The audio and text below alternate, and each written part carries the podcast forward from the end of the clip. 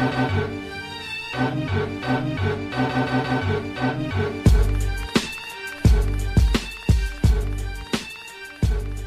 Giddey's just 19 and he's trouble. Sunday night, Mr. and got a triple double. Oh, here goes. And welcome to episode 14 of Throwback Hoops. Just before we get into the show, as always, just letting you all know, please check out the video on YouTube and subscribe to the podcast wherever you listen listen on Spotify, iTunes, Stitcher. Uh, and to all our listeners and fans, thanks for the ongoing support. Now, as always, I'm joined by my main man, Robbie Clayton. What about the young prodigy, Josh Giddey RC? I know you watched that triple double, homie. Hey mate, it's good to be back after a couple of weeks off. Yeah, really enjoyed seeing um, Josh Giddey do, do what he did there. So I think he's he's really rising up those uh, sort of rookie boards at the moment. So yeah, really proud to see that, and yeah, really excited about today's episode, mate. Definitely, Robbie, definitely. So yes, as you said, we're joined by a very special guest today, one of the greatest ambassadors for the game of basketball in our country, five time WNBL champion, three time Olympian, and two time Olympic medalist, world championship medalist, FIBA Hall of Famer, Women's Basketball Hall of Famer, WNBA All Star, a number seven hangs in the rafters in Phoenix. Michelle Timms is in the house. Thanks so much for taking the time to speak to us today, sister. Hey, thanks for having me. Been looking forward to it. No worries. Great to have you here. yeah, I try to follow up that that that great intro Brad Rosen gave you on the Brad and Bodie podcast. I'm not sure if it was as good, but uh, you know, I did my best. Right there, right there.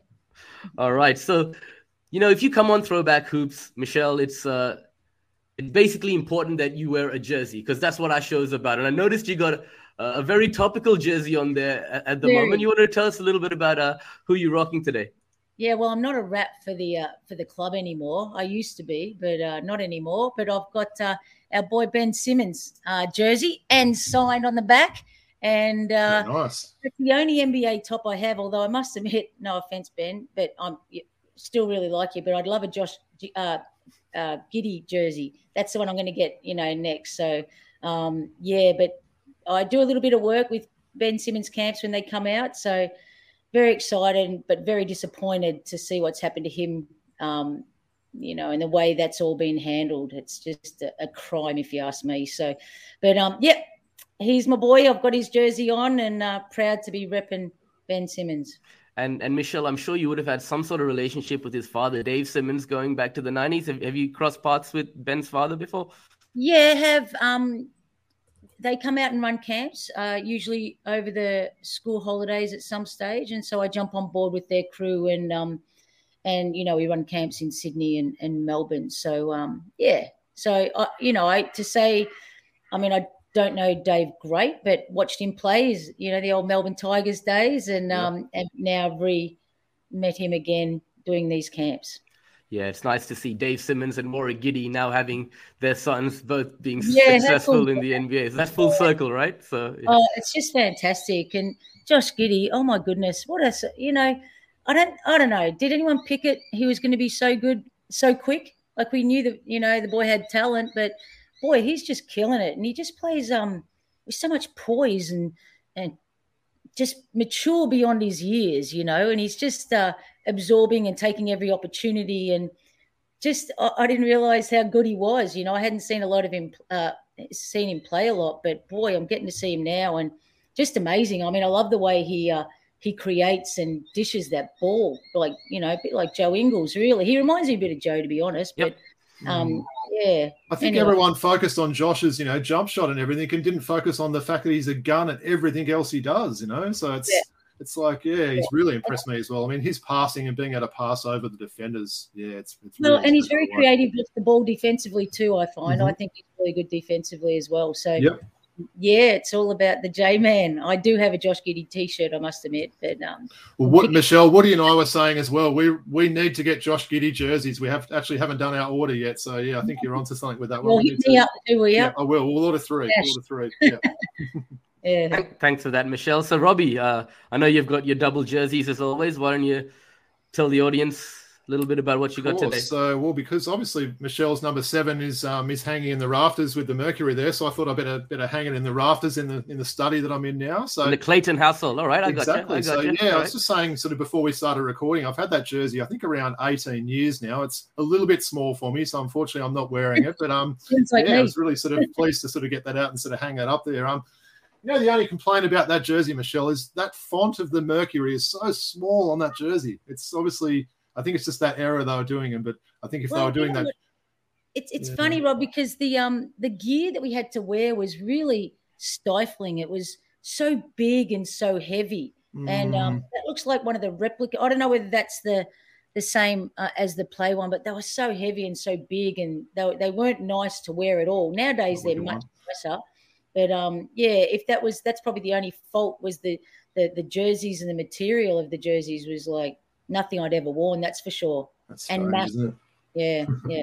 But nice. it's funny. That, that's did you say that's Dan Dan Majerle's? Yeah, so this one here, so yeah, like I'll just sort of, I guess I'll just stand up quickly and just sort of show you this one. So it's a yeah, Thunder Dan Majerle. Woods, you can talk a bit about this one. For sure. So for all the uh, audio listeners who can't see, Robbie's standing up right now with the Adidas throwback Suns white number nine Dan Thunder Dan Majerle Phoenix Suns jersey. Awesome, awesome jersey there, Robbie. It is actually signed on the back of that one as well, but it's very faint, so you can't really see it. But um, look, just a very sort of you know quick spiel on on Thunder Dan there. So I know a lot of people will remember his um, his time in the NBA. So he played 14 years um, in the NBA. Eight of those years were which were with the Suns. So he's obviously kind of remembered as being a you know a very important Phoenix Suns player. Um, he was drafted pick 14 in the 98 NBA draft. Um, Woody, who was number one in that draft? In the 19? 1998. Your boy out of Kansas. Ooh, that, oh, 1988, you mean? 98. Sorry. Yeah, 88. no, 88. Sorry. 88. Danny Manning, baby. Danny, Danny Manning, Manning. There you go. Danny Manning, I baby. know that. Yeah.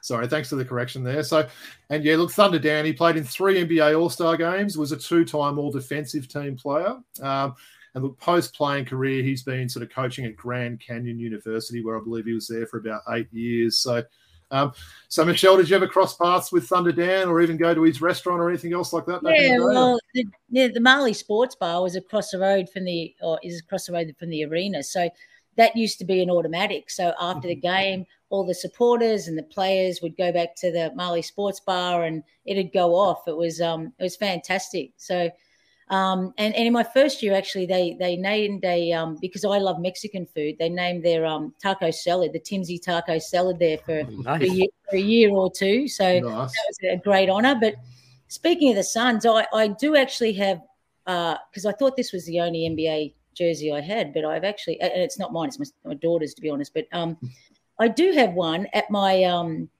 at my uh, my my brother's house that I gave him when I was playing um, in a two ball competition with the great Stevie Nash. Ah, so yes. actually Stevie Nash's jersey hanging up at my brother's place. Actually, I should have ripped that down to bring that on because I think I saw that picture on Google. It looked like you two were the best of mates as well. yeah, photo. that too. Oh, mate, awesome. that was a blast. That was insane. It was just an experience. You know, it was Michael Jordan's last uh, All Star game at, at Madison Square Garden, and, and it was crazy. It was so surreal and just rubbing shoulders with all those legends. It was wow. it was absolutely. What, what, was Steve Nash like then, Michelle? Oh, he was super nice. Yeah, super nice guy. Like, uh, um, yeah, just just a really really good down to earth guy, and um, and they all were though. That you know that. We, we went out before our two ball competition. I don't remember it, know if you remember the two ball competition. They matched a WNBA player up with yep. a yeah an NBA player, and you had I don't know. I think you had a minute to score as many as you could. And I remember, yeah. And before before the um the, the comp, we're out there shooting around. I'm just shooting the lights out, just like unbelievable, like you know, like two uh, two meters from or a meter from the um, center line, nailing them and just shooting great. And then as soon as it came out time, it was like just the the the, the occasion was like so overwhelming. It was I just for the first time ever, I just went this you know like white numb. I don't know how to explain it. And I was like, oh my god, do I know how to shoot? You know. But no, nah, Stevie was great, and um, we did really well actually. But we missed a spot, so um, we didn't we didn't finish in the top three, and it was a bummer because I, I remember that it was a there were cash you had cash winnings. So probably yeah. didn't, mean much, didn't mean much to Stevie Nash, but it did to me. That's for sure. Do, you- do you recall who won that event, Michelle, going back then? or- Oh no, I, I can't. No, it was so long ago. That's just Yeah. such a different lifetime for me. But I Mhm. just remember the whole um, Madison playing in Madison Square Garden, and it was Michael jo- Jordan's last All Star game, and and the place was just going off with celebrities and parties, and yeah, it was just a great environment. And what I what I really liked was um, how respectful and, and and close the NBA players and WNBA players were. It was it was great because it was in our you know inaugural season and and the guys just really you know um, just you know like I remember uh, uh, Kobe Bryant. Um, he had a big horde of people around him, and um, and you don't know who's who knows who or anything like Yep. that, and um, and you sh- for sure don't think any of these guys know you, but he um he walked by and said um, with his big horde of groupies and goes, "Hey, love your game," you know, and it's like wow, Awesome. that was, that was Wow. cool. Yeah, I know. And um, and Charles Barkley was the same as well. So um, yeah, just just amazing. Very cool. Yeah, terrific. And uh, actually, speaking about Steve Nash, it's really nice to see him having an influence in, in Patty Mills' life now, coaching him now, uh, over at Yeah. Brooklyn. So, How Uh, good's that? That's it's brilliant. amazing. You know, yeah, Stevie Nash was for me. He was the best point guard I, I ever watched playing the game. He just he was from a different. Um, he was ahead of his time, I think, with his reads and the way he could just slow everything down. And and it was funny. I remember everyone. Um, I remember an article came out saying, "Oh, how come he's so much better at this stuff than everybody else? Come, you know, the reads off the on balls and all this sort of, you know, and the way he can just has time and space and." And somebody said in an article, "Oh, it's because he's on Ritalin. You know, it's unfair advantage. He takes Ritalin, you know, for whatever. You know, I was like, that's ridiculous. The guy was just fat, just unbelievable. You know, he um, he, you know, and you can see the way people play now that they took a lot from Stevie Nash's games. I think, I think he really helped revolutionize the game a little bit, especially in the point guard position. Yeah. Having that background playing soccer as a kid with that vision of the field as well, he's spoken Yeah. about in the past. That helped him as well when he when he took up basketball. So, yeah, yeah, and you know what? I, I watch a lot of his um um you know his YouTube stuff and things that he puts online, and it's really interesting seeing the way he coaches. You know the reads and all. I mean, it's it's nice to have him break it down. It's it's really interesting watching that. Awesome. So I might as well just quickly showcase my jersey. It was only fitting I wear the jersey today. I know you got the jersey, Robbie. I like it, Woods. So Woody's Yeah. standing up. He's got the Yeah, Mercury number seven jersey. I like that. Yeah, yeah, I like it. Like it a lot. Yeah, They're a bit more wearable than t-shirts and the jerseys, aren't they? You can kind of wear them to a few more places, Yeah. I think. They are, and I think that was the nicest one to be honest that they came out with. Um, the the red one. Had to Yeah. suck it in a bit, man. Put on a few since I got this. so. Well, haven't we all? no worries. Well, thanks, guys. Really appreciate you showcasing your jerseys and speaking a little bit about about them. So maybe let's just get into it. You ready to chop it up with us, Michelle? Yeah, let's go All for it. right, let's do it. All right. So, firstly, I have to say the influence you've had on basketball culture in Australia, it's been unreal. Like growing up in the late 80s and early 90s as kids, not just Robbie and me, but a lot of people didn't know much about the female game till you came around. You know, you're, you're a point guard with a wicked handle. You had that swagger, the sick hair, you know, kind of like Allen Iverson with his swag and the cornrows in the USA. Looking back now, you were the kind of icon you were and the cultural impact you've had on the sport in Australia and, and putting the women's game on the map. Oh, uh, you know, that's really lovely of you to break it down like that. Um, I, I think that uh, um, when, when I look back now, I mean, not when you li- when you when you're living the moment, you don't think about it so much. But I think definitely when I look back now, I'm pretty happy with the way things went. And when I was playing, I always I, I found it really important to make sure that I was um, like a role model, not only for the young girls but also the boys. And I think that for me was something that I really um, I really like the fact that I appealed to to both guys and girls, and um, especially now that I'm um, am retired and I can look back, I see that that I I did. You know, when I retired, I had. Um, in fact, not when I retired, when I made the FIBA Hall of Fame a couple of years ago, I got a lot of um, congratulations from just random people, and a lot of people um, were were men, you know, who are in their you know thirty fives, forties, saying, you know, congratulations, you were my hero. I used to love watching you play, and and um, yeah, so as much as it was important being a role model for for young girls, um, it was really nice to to know that I was a role model for boys as well. Yeah, absolutely, and you were, you know, so great, great that to hear the stories about people reaching out to you as well. Once once that happened, the the Hall of Fame in, induction and whatnot. So brilliant. Yeah. Yeah.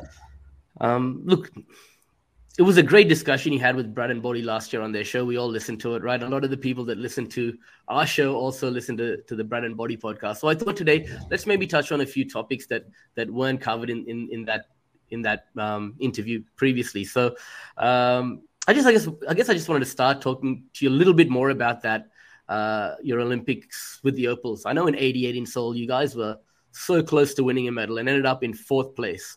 Um, we failed to qualify at Barcelona in 92. So you had to wait yeah. eight long years for redemption in, in, in Atlanta in 1996, right? Um, and that must have been extremely satisfying after such a long wait, um, you know, to get on the podium at Atlanta. If you could tell us a little bit about that journey and, and that yeah. process over that eight year period, that would be terrific. Yeah. You know, in 88, um, I, my memory's not great when I think about, you know, trying to come up with stories and stuff. But 88, I remember in that, um, you know, we, we were like one shot away from from playing for a medal, which is was going to be unbelievable. You know, I mean, when we were playing for a medal, from winning a medal, I should have said. Yep. Um, against Yugoslavia and um, and Shelley Gorman. I'll just give you a bit of a background.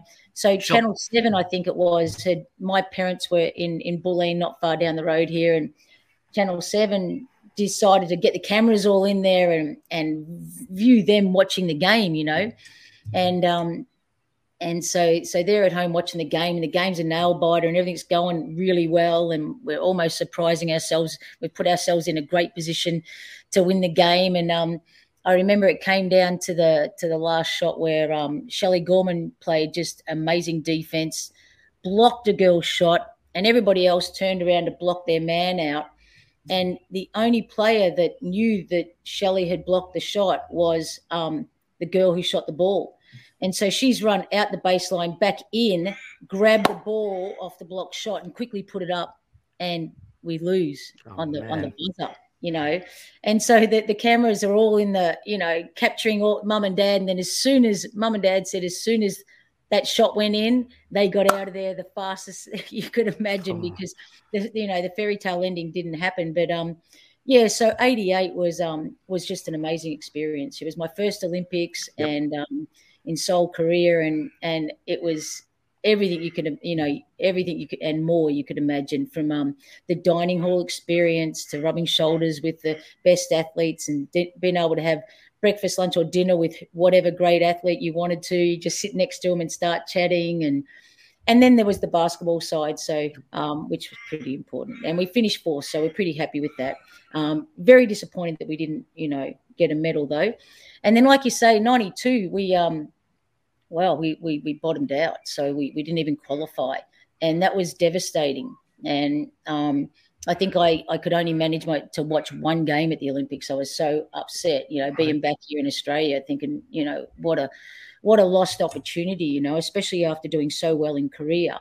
Yep. And um and then you know we, so ninety two comes and goes, and then ninety four we have the World Championships in Sydney and um, Adelaide and Sydney, and and so we, we're like we're craving to get back on the court and try and establish ourselves as as a nation, you know, uh, in the basketball world. And um, we find ourselves in a situation. Our pool played in Adelaide, and then they take the top two from each pool, and then you come down to Sydney to play the final round. And um, we're in this. I think we're in this three-way tie in Adelaide, and it all comes down to this game against Italy that we not only have to win, but we have to win by a certain margin. And I and you know if we don't win it, it's going to be a financial disaster for Basketball Australia. It's going to be an absolute disaster with the Australian team not going on to the final eight, you know, in Sydney. And um, so there's lots of pressure, and uh, and we go out. I think we've got to win by 13, and um, at halftime we're on track, and then then finally, the, you know, it's all up and down, super aggressive. People are getting sent off. You know, one of the Italian players um, tried to kick me, so she gets sent out. Yes. Like a super aggressive game. We end up winning, thank goodness. And then we, um, it was, you know, we made our way to Sydney, and, and then it was like the revitalization of the Opals. You know, it was like not the revitalize. It was like a um, this is a, a new beginning, the, the yep. birth of of the Opals. You know, Tom Maher had taken the helm uh, yep. in about 12 months earlier after the 92 Olympics. They appointed Tom, um, and he put into play everything that was uh, what what it was going to mean to represent your country and, and and culturally what it meant to be an opal. And we had these seven themes, and um, and so things started coming together. Uh, for the Opals program. And then on the back of that, so we, we do really well. We, we, we don't medal, but we finish fourth again at the Worlds and then we have the Olympics in '96, and and it's like this, you know, this steamroller effect. We're starting to get bigger. At this snowball effect. We're starting to get better and better, and we're just not a great defensive team. Yep. We've got some athletes in there who, like your Trish Fallons, Rachel yep. Sporn, you got Rob Maher, you got Shelley. You got a cast of, you know, thousands who who now have taken us from being always been a great defensive team. You look back in time, we've always Australian women have always been super defensive teams but offensively not so great and we've been small but suddenly now in this new era we've got not only you know uh, a great defensive team but we've got a, a, team that can also score and we've got some height you know with jenny whittle and those players you know and michelle brogan so we've got some real great athletes and 96 was super special because it was the I think Tom Maher did a really good job of instilling in us um, understanding where we came from and the struggles of the the women before us, and yep. and paying always paying homage to that and knowing that whenever we pull that jersey on or bodysuit that, that we're not only representing ourselves we're representing the past and where everyone where we've come from. And and we saw that a lot with um, Patty Mills uh, uh, uh on his journey and how he yep. spoke about what it meant to win the medal. And that's exactly what it was like for us in 96 it, it, it really wasn't about us it was about the journey of the people before us and the opportunity that they provided us to be able to be where we were on this stage today and and win that first ever medal, the bronze medal for for Australian basketball, men's or women's. So, '96 was super special, um, and then 2000 was the one for me that really got away. I really thought that we we'd been playing super hoop. We had Lauren Jackson now in the show, yep. um, an absolute superstar, greatest player Australia's ever produced, uh, and probably will be for quite some time. And um, it's going to take a heck of a player to, to push her off the mantle, mm-hmm. and um, and so so we've got some you know wonderful players surrounding her, and we we played a super tournament, but we just lost our way in that that uh, gold medal game against the USA, and and we were definitely the team that were were we were in much better form than the Americans throughout the tournament.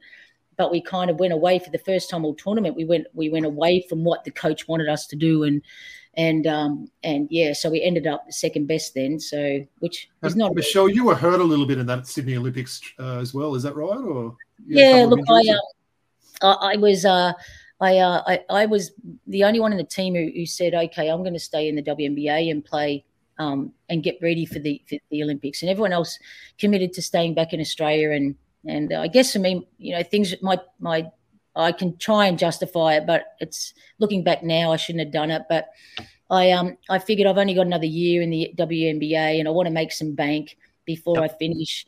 And so I chose to do that. And I got injured towards the end of the season before the Olympics. And so I limped back home and and just yeah, I just was, you know, um, couldn't get up you couldn't you know physically and mentally i was i was shot you know and and i really didn't want to go to those olympics because i i had this fairy tale ending that i was going to have i was going to shoot the winning you know be the hero for australia on my last game for australia shoot the winning three that wins us a gold medal you know and suddenly uh, so self-absorbed back then and it was like oh i don't want to play if i can't play like i you know used to play and i don't want to have to come off the bench and play bit minutes and anyway, long story short, I ended up going to the Olympics and I was captain and had the most amazing and well-rounded tournament that um, an experience of my basketball career because I'd never really focused on what it meant to be a captain. And um, I really got to understand the importance of that and the importance of being a good um, teammate on, you know, down the end of the bench and, and, waving the flag and put, you know, waving the towel and yep. putting everybody else and the teams, you know, before you and I probably hadn't done that before. Um, consciously anyway. So um, so it was a, a, really great experience, and we won the silver medal. And I was captain of just a wonderful team, and super proud and and just so rapt to have been part of what was an absolutely amazing Olympics in our own backyard. And Michelle, that kind of would have come full circle, wouldn't it? Because in the you know the, the '88 Olympics, you would have been one of the younger players. Then obviously, 12 years later, you're captaining the team. Obviously, one of the veterans on the team there. So obviously, sort of came full circle with that, didn't it? It, it, it, was. It was full circle in a lot of ways too. I think it was a really nice way. As much as I wanted to be, you know, Timsy able to play, you know, 35 minutes a game, it was really nice to be um, to to experience a side of my game that I hadn't experienced. So it was it was well rounded. You know, it rounded up nicely in a lot of different ways for me. Those Olympics. Oh, that's great. Mm.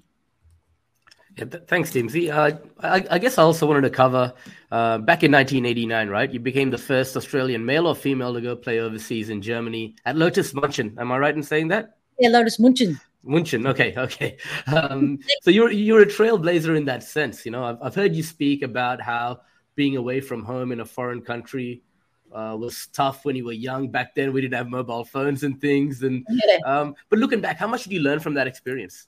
Oh, that was amazing. Um, I learned a lot of things, not only about myself but about the game as well. You know, I I went over there very young and and you know very proud Victorian who believed that we had the best coaches you know in the world and um, and going over there, I, I for the first time realized that oh gosh, there's more than one way to um, play the game, yep. like philosophy wise and coaching wise. So for me, that was probably the biggest takeaway that um that that there's different ways of of do, of of playing different things philosophy wise in regards to you know um how you force your man, you know, where you help from. Um, yep. There's lots of different things that I was like, and I was really against it. Going, oh, these people, they're crazy, you know, like we've got the best coaches. We know how to do that. That's not the right way. And then finally, I gave in and just, you know, sort of okay, that you know, there is there's different ways to to you know to skin a cat, sort of thing. So, sure. um, so for me as a player, to you know, I felt like I, I grew grew a little bit being over there from that experience. And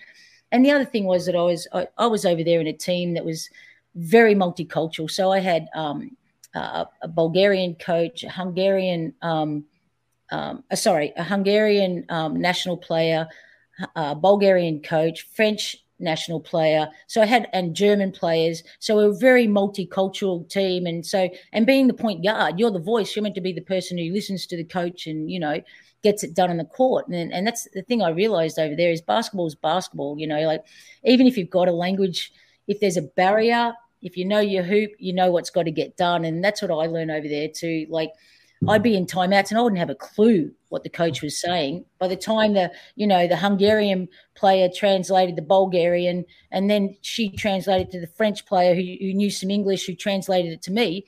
Well, timeout was over, and we were bringing the ball up. So, um, so I had to you know really think on the fly a little bit, and just I think I developed my IQ a little bit more, or was able to experience the IQ side of the game a lot more over there yeah, and I was surrounded by some awesome players. Like I played with a girl over there called Shoshana Bokshay, who was one of the greatest players in Europe at the time. And you know, she had she was the only one that I knew that had a male jump shot. Uh, other than yep. Bev Smith, you know, she, you know, and, and her IQ was through the roof. And she didn't speak a lick of English, and I didn't speak a lick of Hungarian, but we, you know, connected great. She was this, she'd probably be a three man now, but she was a four five back then. Yep.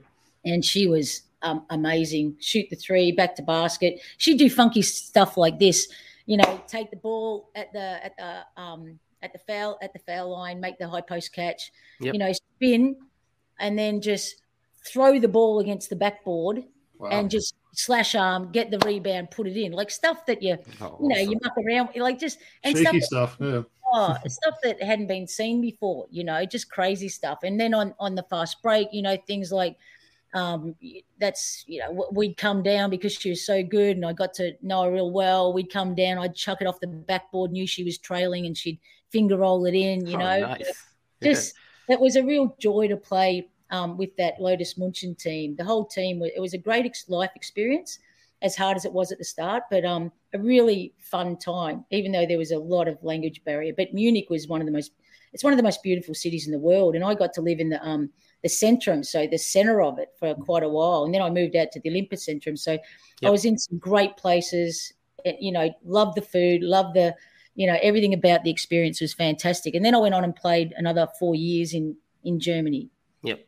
Wuppertal with Sandy Brondello and, and uh, won a championship with the Euro League. that was crazy. That was unbelievable. Like the uh, playing in the Euro League, which is all around Europe, is um is insane. The the noise, you know, when you're watching games and that, or you watch the soccer and the noise, and you know, you watch the men's European, like the noise is just huge, the banging and and being able to play in games like that was just an amazing experience, especially when it came to the championship game, which we won, and you know, to fly back into um, I don't think we flew to Wuppertal, but we flew to one of the closer, you know, because they didn't have an airport there, but we flew in somewhere and it was just packed with, you know, Germans all there with their, you know, their their drums and their, you know, clackers and their t-shirts and waving flags and singing songs about us. And we got off the plane. It was just the most amazing, surreal experience. Is that still a pretty strong league over there in Germany that you know of, Michelle? Um, you know, it, it goes up and down the German league. So mm. when I was there, we played the German league and a Pokal Cup, which is a a cup, like a um, a national, you know, knockout cup, and then we played the inter, the international, which was the Euro League. So um, so it was a really it was a wonderful life for basketball because you were always playing. So you hardly once the season started, you hardly trained. You um you were just playing like two or three times a week. So it was fantastic. But they were long season. They were seven month seasons. So long time. You know, it was a long haul and over winter. But um, but Munich, I think the German league, as I said, it's gone up and down a little bit. Like when we were there, it, it was quite strong. You know, a lot of the good Aussies were there: Shelley Gorman, Trish Fallon, as I said, Sandy Brondello. They had a big influx of Australians, which made the league quite competitive. And um, and of course, you know, oh, there was obviously other other players like Hungarian and you mm-hmm. know other nationalities that came over there as well. But the period we were there, it was quite good. I mean, the proof's in the pudding when your when your German club team wins a EuroLeague championship. So, but it does go up and down that the standard over there in the no. German league.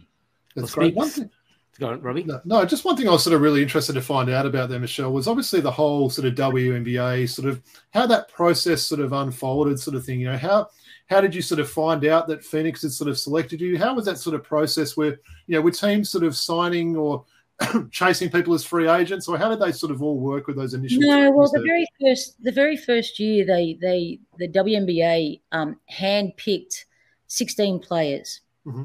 and each team got to each, and there was eight teams, and each team got to um, they had like a little ballot. Each team got to pick two players. Okay. Okay. So out of the the sixteens, and they were going to be your um I don't know your franchise players or your whatever you want to call them and um, and I was playing in Germany at the time, and it was after the '96 Olympics, and I was really lucky because I happened to have two really good games against the USA, and so I think they identified me from the Olympics as someone they'd like to have come um, play the next season in the inaugural season, and especially seeing though the Olympics was so well watched over there, and you know I think they thought, okay, well here's a, a face that we can quickly. Sorry, that's my dog running around crazy quickly identify with um, as a foreigner. So anyway, so I was actually playing in Germany, and I had an agent, Hugh Sandy, who was taking care of things, and and they contacted him and said, "Look, um, the you know we're doing the draw this this time at, at this hour," and I think for me it was like 3 a.m. in the morning, and we were on the road somewhere in Europe. But I remember um, waking up to the phone call and and um, you know Jerry Colangelo chatting to me about coming awesome. to Phoenix and and you know, oh, do you know much about Phoenix? I said, oh, it's in the desert. You know, that's about it.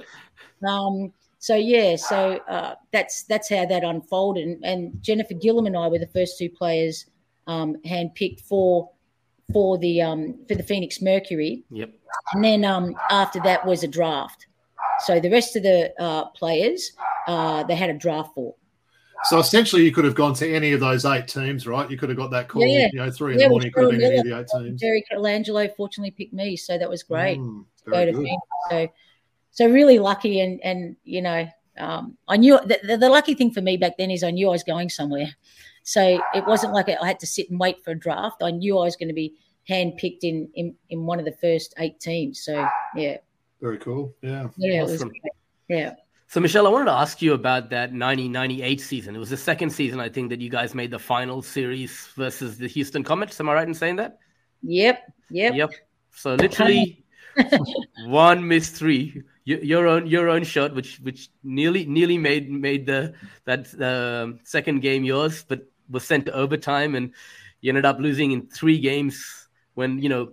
No, I need to go back and watch that because I didn't realize that that that, that I missed the, the three at the end. But anyway, I was well, it was brave of me to take it. To be honest, as good as shooters, I don't know why Jennifer Gillom didn't have the ball in her hands. Anyway, about that game too. So we won game one at home, and that yeah. was incredible. Like you know, you got to, the Americans are very colorful and they love doing, they, you know, the players get into it and the crowd gets into it. And one thing I've never done through my career was, you know, they used to do this thing at Phoenix after games when we won, you know, everybody would get out there and dance. And I, ne- I I'm like, as far as dancing, I'm so white. I don't do it. You know, I just cannot dance a lick. Anyway, and they'd all be and they'd always try and get me out. It's like as soon as the game was over, I'd head to the change room so I didn't have to, you know, get involved in any of that. And um, after that game one win in that grand final series, I I got I grabbed the big Mercury flag. I jumped up on the on the um on the score tables bench and I was waving the flag around and it was so exciting to get game awesome. one. Yeah. It's the so then we rock on down to um, um, to Houston, and we're feeling good, and we know we can do this. We've scouted great. You know, coaches done a fa- coaches have done a fantastic job. Kristi Harrower, Michelle Brogan, we're all, you know, Maria yep. Stepanova, um, and a cast, Jenny Gillom, and you know, we're all there. We're all believing in ourselves. One thing, Cynthia Cooper, that girl, you can't give a good man down. Honestly, yep. she was just amazing. Like I think, and I had her. I think I was on her for most. But I loved play against Coops because she was your, she was the person that you judge yourself off because she was the best player in the WNBA. You know, she was phenomenal. And um and and at times I had the matchup on her, so I just I loved that challenge.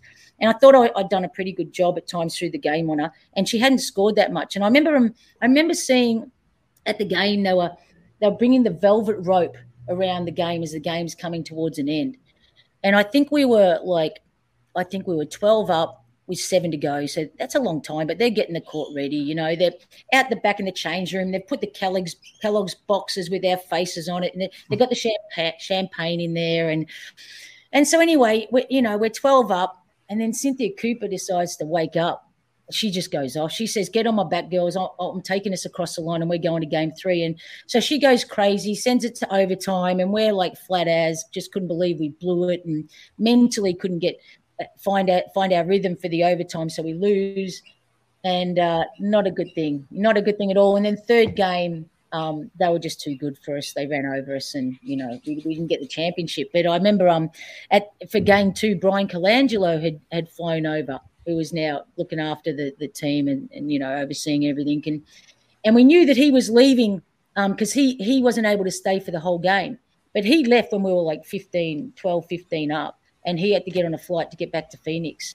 And so he left. I'm sure he left that day thinking that we were champions, you know, and then landed in Phoenix and got the sorry news that we blew it, you know.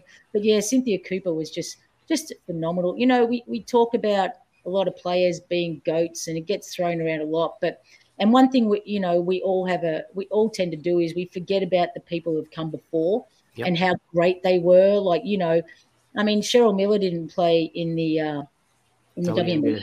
Yep. You, are talking goats, you got to throw her in as well. Like we tend to forget the ones who are long gone. Yep. And um, uh, to me, Cynthia Cooper in the WNBA, Cynthia Cynthia Cooper and Lauren Jackson, the two best players to have played the game, in my opinion. Yeah. yeah, that's actually reminiscent of something that happened with the San Antonio Spurs and Miami Heat many years later when they thought they'd won that that series and the champagne was out and everything was oh. open and then you know LeBron oh, James man, and Ray Allen did all what, that. yeah, I, I tell you what, it was you know we couldn't wait to get off the court. So as soon as that siren went in game two, we just headed and um, and you could see the mad. We, we didn't know what was going on, but there was a mad scramble around our locker room. But it was everybody trying to get the champagne and all the Weet-Bix boxes and everything out of the way, and the streamers down quickly before they let us in.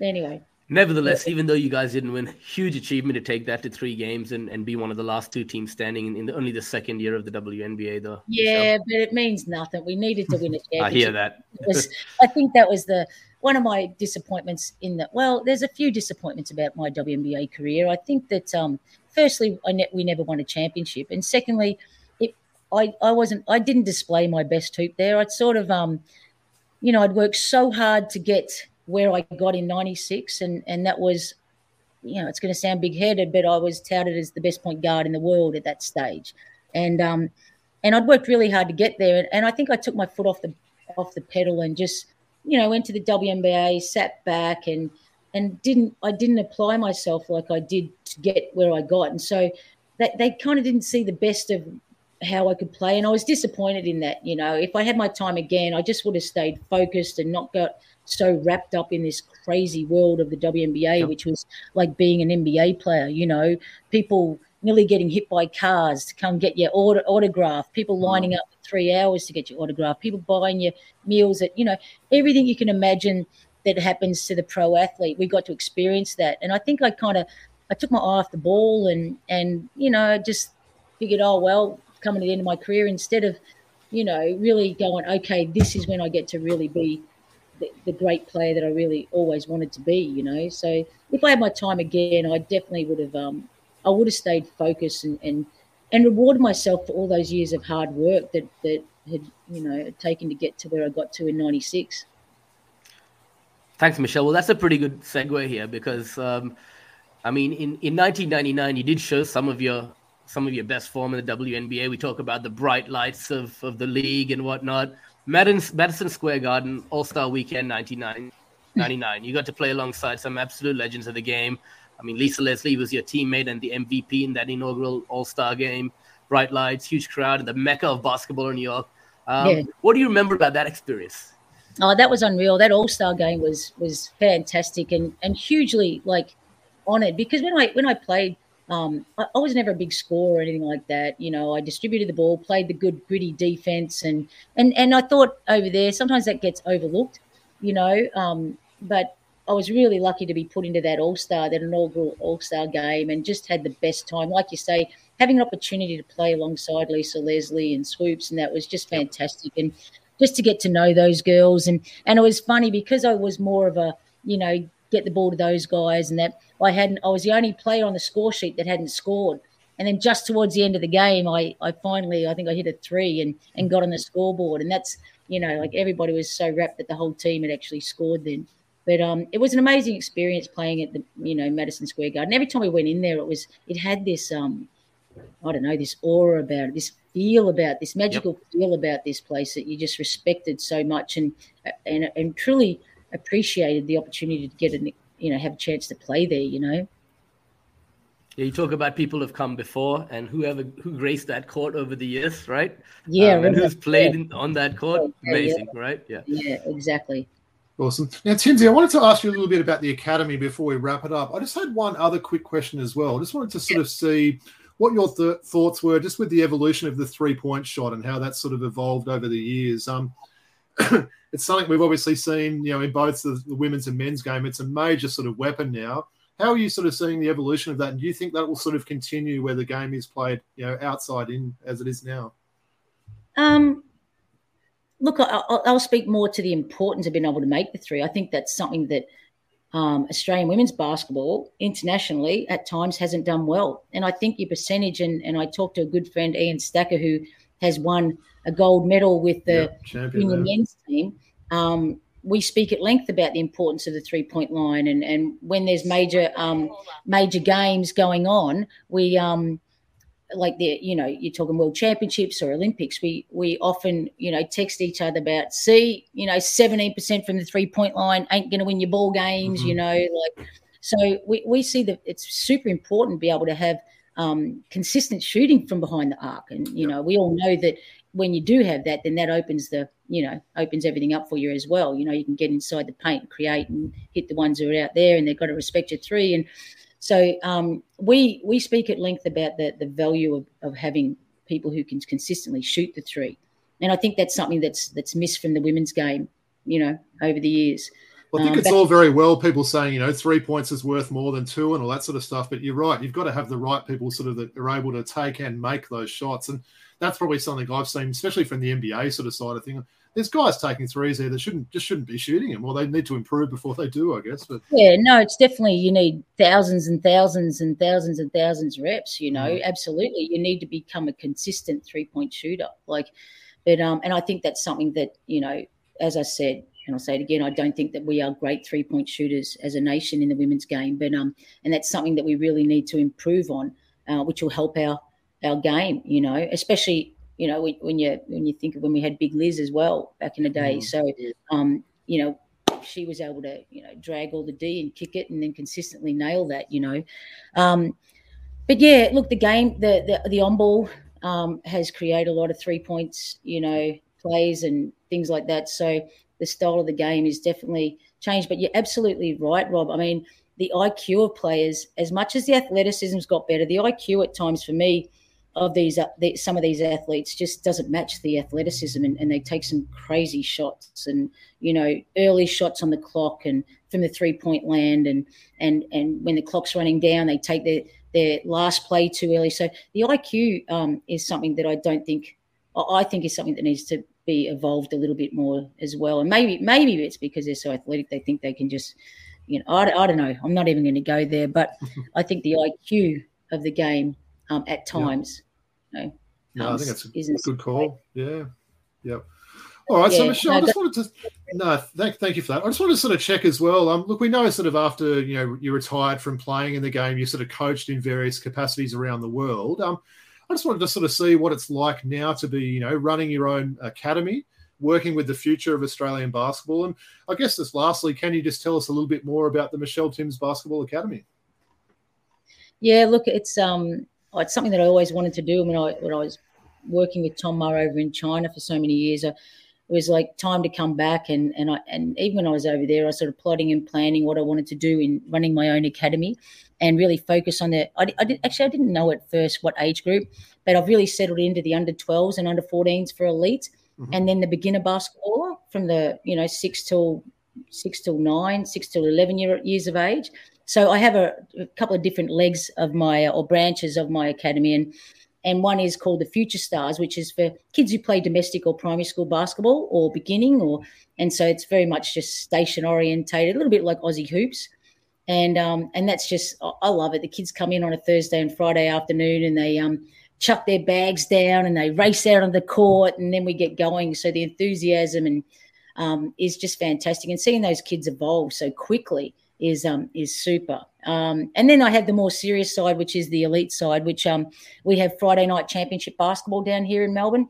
And if kids are playing that, then they um they can come and join the elite academy, which is uh, Tom Maher and I run that branch with Peter Buckle. So pretty high powered coaches um, running the elite junior program for under 12s and under 14s, which is fantastic. Um, you know, the kids just they, they just give you absolutely everything and they do their best, which is you know, which is all you can really ask, isn't it? Absolutely, yeah. You just want to sort of see they're enjoying it and sort of maybe just sort of mm. improving a few things, right? I know the same yeah. with my daughter. I don't expect miracles from her, just to see she's having fun when she goes and plays, and you know maybe improve yeah. a, a, little thing each time. So, no, thanks, exactly. thanks for that. Yeah. Yeah, get the kids from out from behind the PlayStation and doing something physical, you know, at a young age is, is also good. So, yeah, great initiative there, Michelle. All right, I guess um, for, firstly, thanks, thanks, Michelle, thanks, Robbie, and thanks everyone for tuning in. As I mentioned at the start of the show, please subscribe to us on YouTube or wherever you listen to your podcasts. Um, just a few other things. Uh, I have a TikTok channel, Woody underscore V83, for some of the younger generation, where we showcase all our jerseys and whatnot. So please follow the TikTok channel. Please support us on Patreon. We're www.patreon.com forward slash throwback hoops. Uh, Robbie, would you like to tell the audience a little bit about where we can be followed on our various different uh, uh, mediums? I'd love to do that, Woody. Um, of course, mate. So look, our uh, Twitter handle is at throwbackshoops. Um, our Instagram is throwback.hoops. And of course, our email address, you know, keep those questions coming. We've enjoyed some of the, you know, viewer questions that come in. So that email address is throwbackhoopspodcast at gmail.com. Thanks, Robbie. Um, and Michelle, where can people reach out to you on social media and also uh, regarding your academy? Yeah, well, I have a. Um, I'm not so up with it like you guys, and it's something part of my business that I really need to work on. I think, but anyway, I have a, a Facebook page, Michelle Timms Basketball Academy, and a team app, Michelle Timms Basketball Academy as well. And if anyone wants to email and have me come up and run a camp or anything for their association, more than happy to do that during the school holidays. And they can just email me at mtims7academy at hotmail.com. Thanks, Michelle. And uh, a huge thank you for you, you know, making the time to to chop it up with us. And and uh, it's been an absolute honor to get to know you. You're an absolute legend of the sport in, in, in this country. So really appreciate it. thanks for having me, Woody and Rob. It's been great. It's been fun. All right, guys. Thanks. Thanks again for tuning into the show. We'll be back next week with with another show, and to all the throwback hoops team that work behind the scenes. Thank you, Robbie, Michelle. Cheers, Thanks, guys. Peace out. Bye bye. Thanks.